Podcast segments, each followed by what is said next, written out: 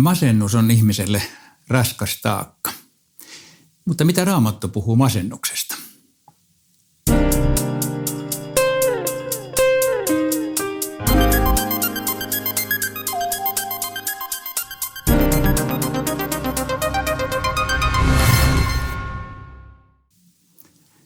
Itse asiassa Raamattu puhuu masennuksesta paljonkin, mutta meillä on tänään esillä psalmi, jota voidaan kutsua masentuneen psalmiksi. Se on psalmi 42, tai oikeastaan psalmit 42 ja 43 muodostavat yhden kokonaisuuden.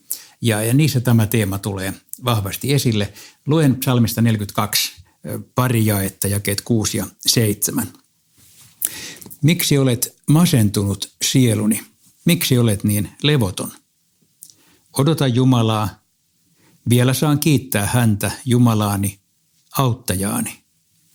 Kun masennus valtaa mieleni, minä ajattelen sinua täällä Jordanin lähteillä ja Hermonilla, Misearin vuorella. Tässä psalmissa on useita masentuneelle osoitettuja sanoja. Voitaisiin ihan sanoa, että neuvoja, vaikka masentunutta ei varsinaisesti pidä ryhtyä neuvomaan, sillä ei, se ei yleensä johda paljon mihinkään. Mutta katsotaan, mitä tämä psalmi näin muutamassa minuutissa meille avaa. Ensimmäinen lause, joka liittyy tähän, on odota Jumalaa. Se voi tuntua vähän tylyltä, eikä voi tehdä mitään muuta kuin odottaa. Usein ei. Masennus on sellainen, että sitä ei voi heittää niin kuin takkia. Naulaan on odotettava. Sillä on aikansa. Tosin tässä sanotaan, vielä saan kiittää häntä, Jumalaani, auttajaani. Tunnelin päässä on kuitenkin valoa. Toinen ohje, jos näin voisi sanoa, on tässä, minä ajattelen sinua, Jumalaa, täällä Jordanin lähteillä. Tämä on kirjoitettu Jordan virran alkulähteillä. Siinä Vuolas joki kohisee rukoilijan edessä ja hän siinä miettii Jumalaa. Jumala puhuttelee myös luonnossa, meren rannalla, joen ääressä, luonnon keskellä. Jeesuskin sanoi, katselkaa kedon kukkia ja taivaan lintuja.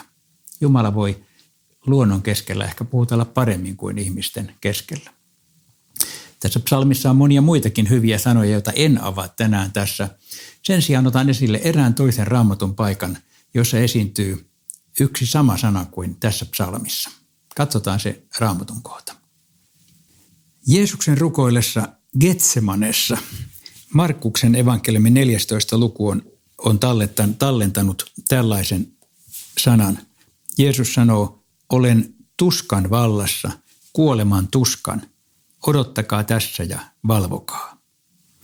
Nyt on kiinnostavaa, että tämä sana, jota käytetään Jeesuksen rukoillessa, on kreikaksi perilypos. Kerrotaan se nyt tähän suomalaisin kirjaimin. Se voidaan vaikkapa näin kirjoittaa, tämä tuska.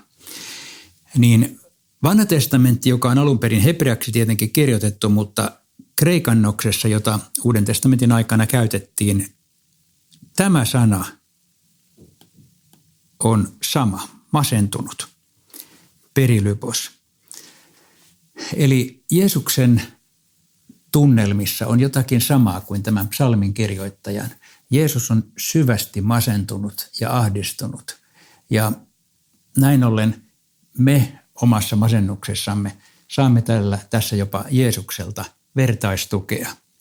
Mitä Jeesus siinä sitten muuten sanoo? Hän sanoo ystävillensä, odottakaa tässä. Hän tarvitsee jopa ystäviensä tukea ja, ja valvokaa, joka on sama resepti kuin tämä psalmi meille antaa. Toisin sanoen masentunut saa Jeesuksen kanssa odottaa ja uskoa, että Jeesukselta tulee myös aikanaan apu.